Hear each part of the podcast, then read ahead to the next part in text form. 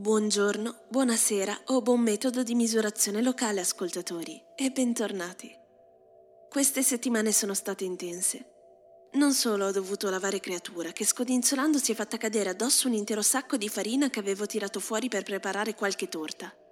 Sono anche dovuto andare a recuperare una nuova fornitura di chicchi di caffè dall'astromercato più vicino, visto che a quanto pare il mio fornitore ha deciso di non servire più i poveri ristoratori dei bordi del cosmo. La vita qui è sempre più dura. Qui dove, come sempre, nella mia stazione di servizio ai limiti dell'universo. Benvenuti all'ultima stazione.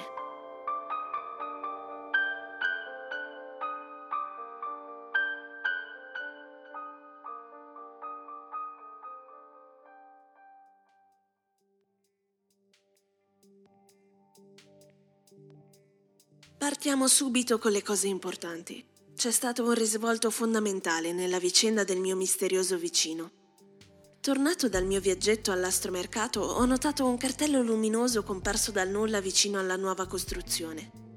Lo vedo anche ora, se mi affaccio alla finestra. Dice prossima apertura. Non ci sono date, rendezvous insomma. Ma questo non mi rende meno nervoso. Cosa staranno per aprire? Tutto sembrerebbe indicare una stazione di servizio, uguale identica alla mia. Ma c'è dell'altro. Infatti, anche se io non ho mai visto nessuno all'interno, ogni tanto creatura sembra comportarsi in modo strano. Pensate che a volte passa intere unità di tempo con il muso rivolto in quella direzione e spesso inizia anche ad abbaiare. C'è qualcosa che non mi convince in quella stazione. Per questo, per tenere la situazione sotto controllo, ho installato una telecamera di sicurezza sul tetto della mia stazione. Vediamo cosa scoprirò. Avrei voluto chiedere aiuto a Stan, sapete, con tutti i marchingegni assurdi che si porta dietro, ma in questo periodo il fortunello è in vacanza. Proprio oggi ho ricevuto una sua cybercartolina in 8 bit. Si trova in una splendida località marittima in cui molti anni fa aveva iniziato la sua carriera come venditore di barche. E la cartolina mostra una meravigliosa spiaggia su cui si trova una scimmia a tre teste. Non so su quale pianeta si trovi quella località con una fauna così particolare, ma sembra proprio il posto ideale per trascorrerci un po' di tempo. Beh, lui sì può permetterselo, ora che con i diari di Rita Star ha davvero fatto il grande colpo. Ma ora passiamo alle grandi novità dell'universo con le news delle ultime settimane. Ma prima il nostro sponsor.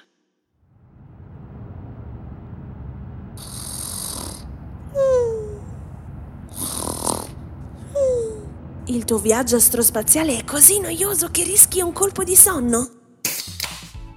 Stappa subito una botta di vita. Prova la Tina Turner, la bevanda energetica che è simply the best. Apriamo con gli ultimi aggiornamenti dal mondo della finanza che secondo gli esperti sarà presto sconvolto dai material coin. Ricordiamo a tutti che i material coin non sono altro che monete analogiche, ovvero dei dischetti di metallo sulle cui facce sono incise varie figure. Da quando alcuni pionieri dell'economia hanno iniziato a lanciarli sul mercato, il loro valore è aumentato del 3000% ed è iniziata una vera e propria corsa per minarli dai resti di vecchie civiltà abbandonate. Sembrerebbe infatti che questa bizzarra forma di valuta fisica fosse già in uso in alcune civiltà del passato e lo sia tuttora sui pianeti meno sviluppati. Non è ancora chiaro se i material coin avranno davvero un futuro, ma gli speculatori non vedono l'ora di quotarli alla borsa intergalattica centrale. L'universo ha una memoria. Questo è quanto assicurano gli scienziati che hanno appena annunciato di aver scoperto i cronologini, delle nanoparticelle a 36 dimensioni che catturano immagini di tutto ciò che le circonda nello spazio-tempo. La scoperta aprirebbe a nuove possibilità infinite, tra cui ricostruire in dettaglio la storia dell'universo o scoprire quando il nostro partner ci sta mentendo. Al momento però ogni sviluppo resta del tutto teorico, in quanto parrebbe che i cronologini si resettino in maniera del tutto randomica. Inoltre non esistono ancora strumenti in grado di leggere le storie che potrebbero raccontarci.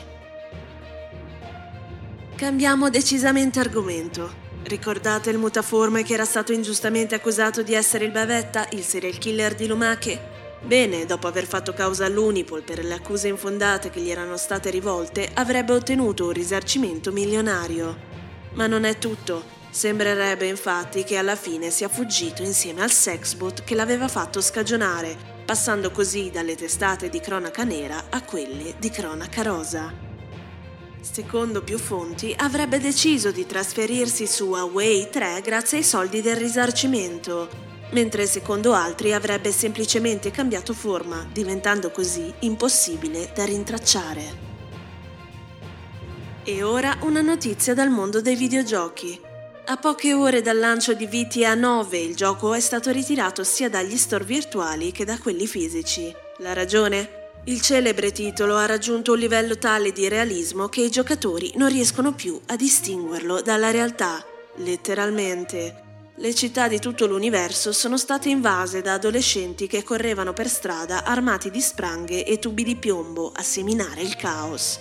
Per risolvere il problema, gli sviluppatori hanno proposto di alzare ulteriormente la risoluzione del gioco, rendendola di gran lunga superiore a quella dello spazio reale e quindi distinguibile. Resta da capire se ci saranno conseguenze legali per le aggressioni e gli atti vandalici. Chiudiamo invece con una notizia decisamente più lieta. Miliardi di abitanti dell'universo hanno deciso di creare la giornata dell'amore interuniversale per celebrare la pace e l'amicizia tra il nostro universo e quelli paralleli. È stato quindi organizzato un evento senza precedenti, un abbraccio collettivo che avrebbe dovuto attraversare 12 galassie. Gli scienziati multiversali hanno però spiegato che per garantire il realizzarsi di tutte le possibilità, l'evento sarebbe potuto avvenire soltanto in metà degli universi possibili e a seguito di un sorteggio quantico è risultato che il nostro universo non sarà tra quelli che realizzeranno l'evento. Pertanto, se siete interessati, ricordatevi che l'unico modo per partecipare in questo evento sarà non fare assolutamente nulla. E ora la rubrica che dà voce anche a voi ascoltatori. La postazione.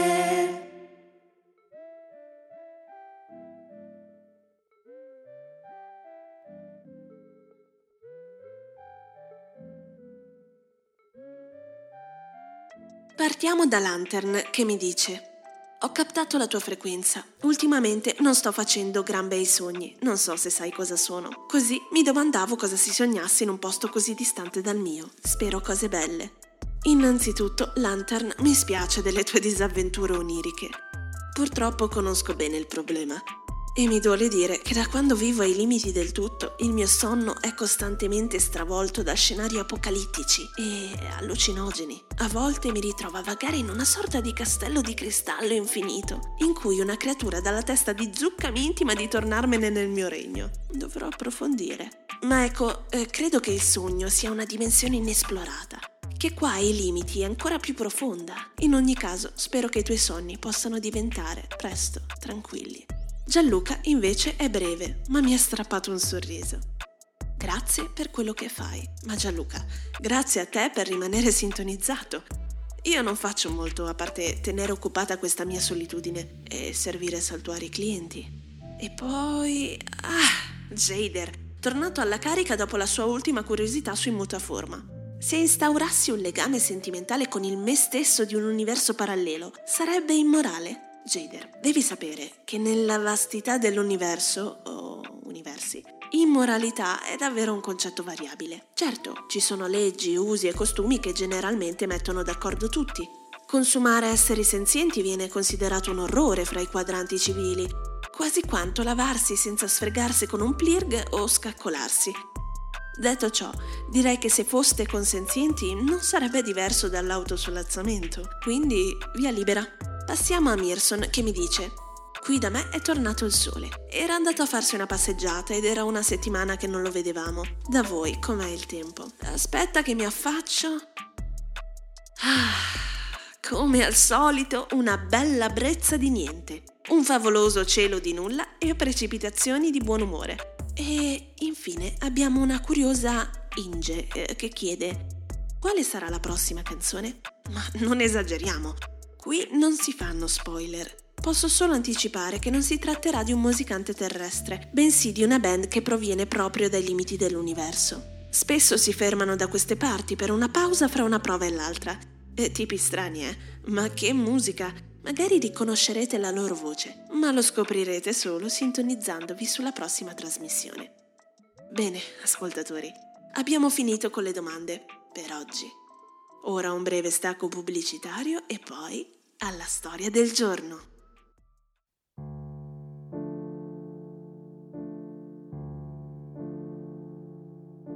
Se il tuo avvocato non è preparato, non conosce tutte le clausole della legislazione intergalattica. Se non conosce tutte le clausole, non può fare le giuste obiezioni durante il tuo processo per traffico di leptoni. Se non può fare le giuste obiezioni, sarai condannato a sette eoni senza condizionale. Se sarai condannato a sette eoni senza condizionale, finirai dritto ad Astratraz e se finirai ad Astratraz verrai coinvolto in un tentativo di evasione finito male che ti farà precipitare per sempre in un vacuum spazio-temporale. Non fluttuare per l'eternità in un vacuum spazio-temporale. Per le tue diatribe legali affidati a Jimmy Goodalien, il miglior avvocato del multiverso. Chiama l'82 McGill Gamma Fifi 006.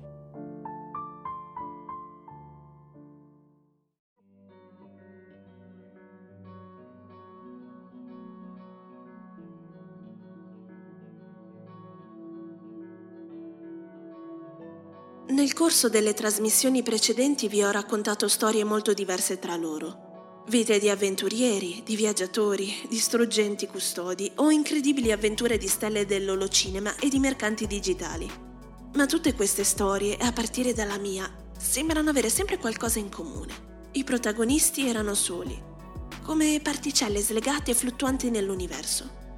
Forse potreste pensare che il cosmo sia uno spazio troppo grande per noi esseri viventi, fuori misura o fuori dalla nostra portata. Ma la verità è che nell'universo esistono anche storie diverse e non siamo tutti destinati a finire in una solitaria deriva. E se non ci credete, non dovete far altro che ascoltare la storia di oggi. Una vicenda davvero particolare, che ha come protagonista un blu di nome Cliff e ha inizio su Chromaton 12 un pianeta di scarica di proprietà della Tech Corp. Per chi non li conoscesse, i blu sono una specie dal carattere mite, identificabili per la pelle che varia dal grigio al cobalto. Presentano una fisicità mingherlina e un'espressione sempre un po' mesta e pensierosa. Solitamente si dedicano ad attività quali la microcoltura, la poesia palindroma, lo studio delle particelle nane, il controllo qualità dei prezzi dei puzzle e in generale a tutte quelle professioni che richiedono una gran, grande pazienza.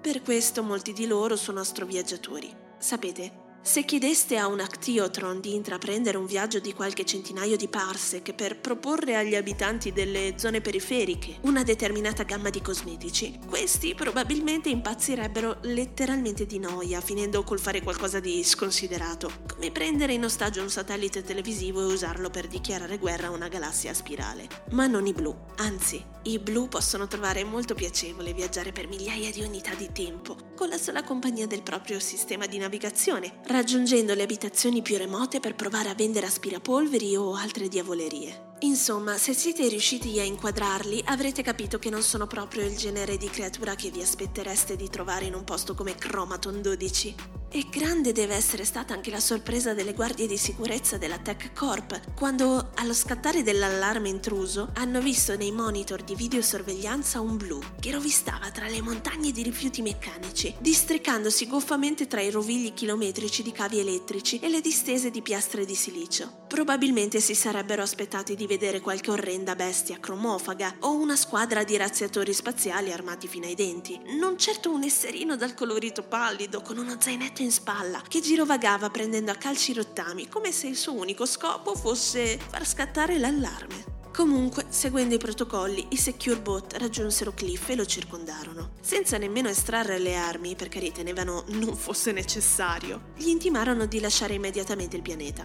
Ma Cliff si limitò a guardarli senza muoversi.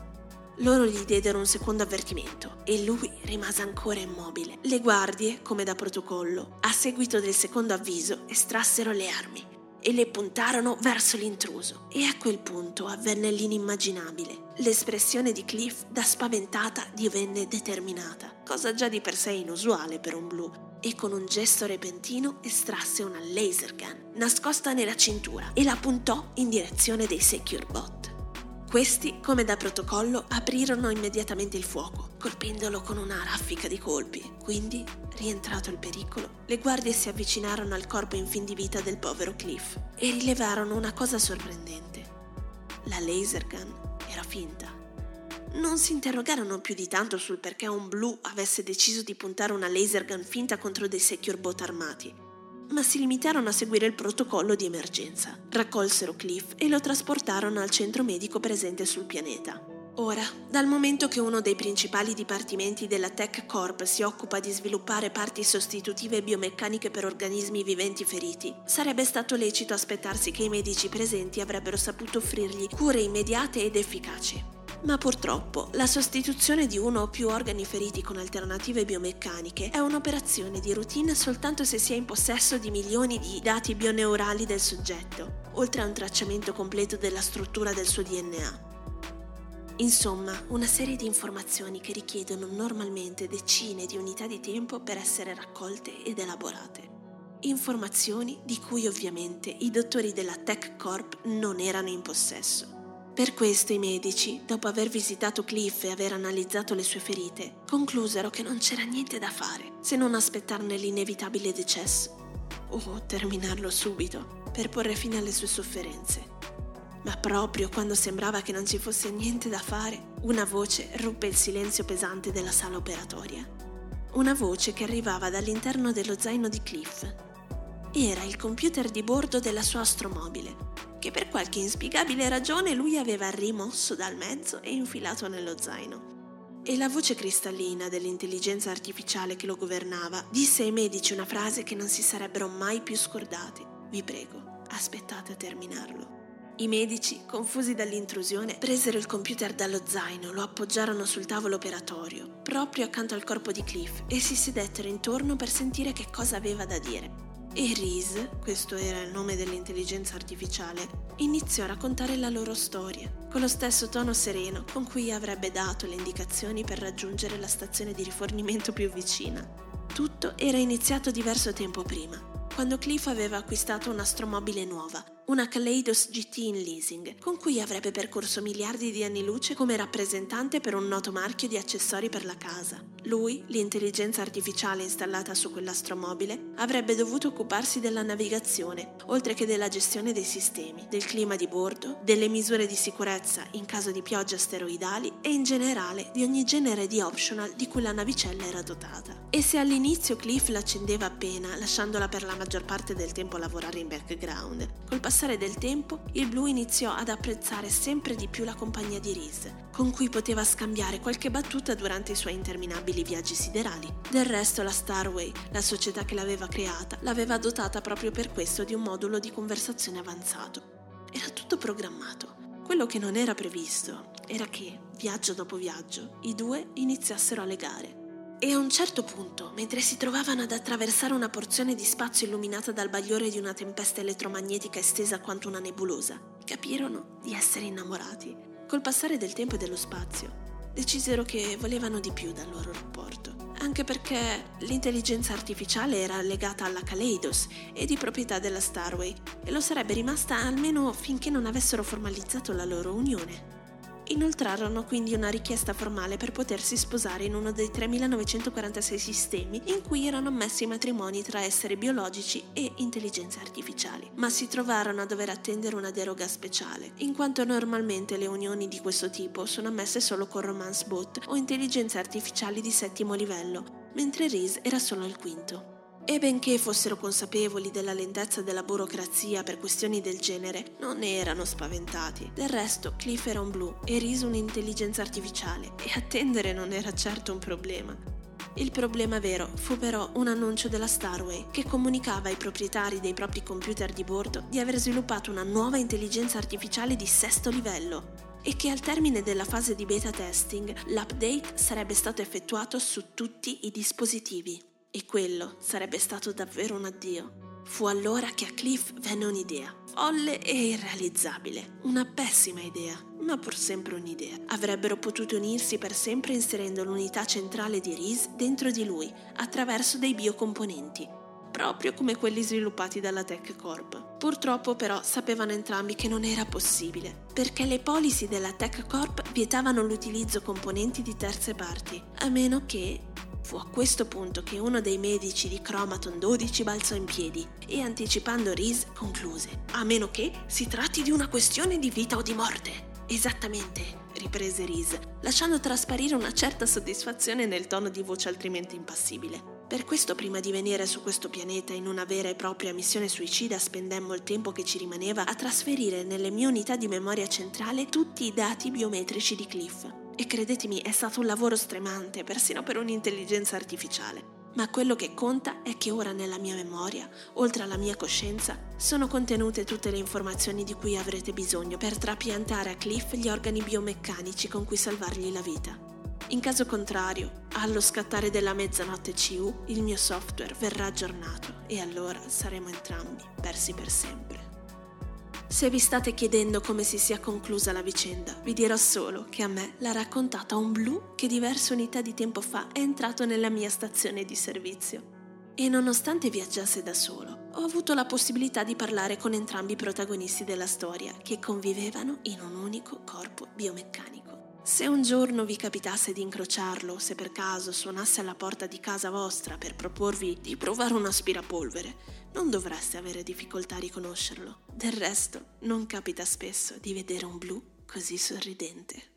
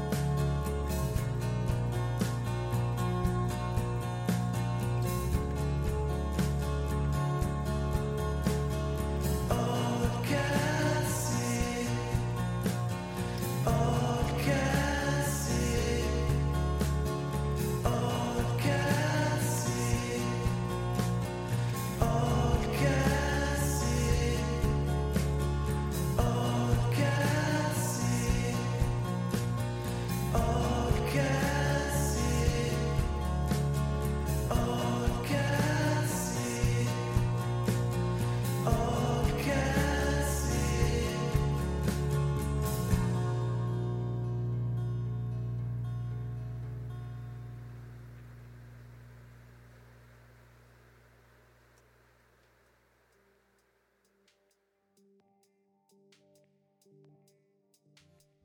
Questa era Coma di Strand, un solitario musicante terrestre che sembra proprio aver descritto la vita dei blu, un lungo susseguirsi di pazienti attese. E come ci insegna Cliff, la pazienza a volte può essere ripagata. Nel suo caso coronando il suo sogno d'amore, nonostante non tutti appoggiassero quell'unione non convenzionale. Ma cos'è una convenzione in fondo, in un luogo infinito come l'universo?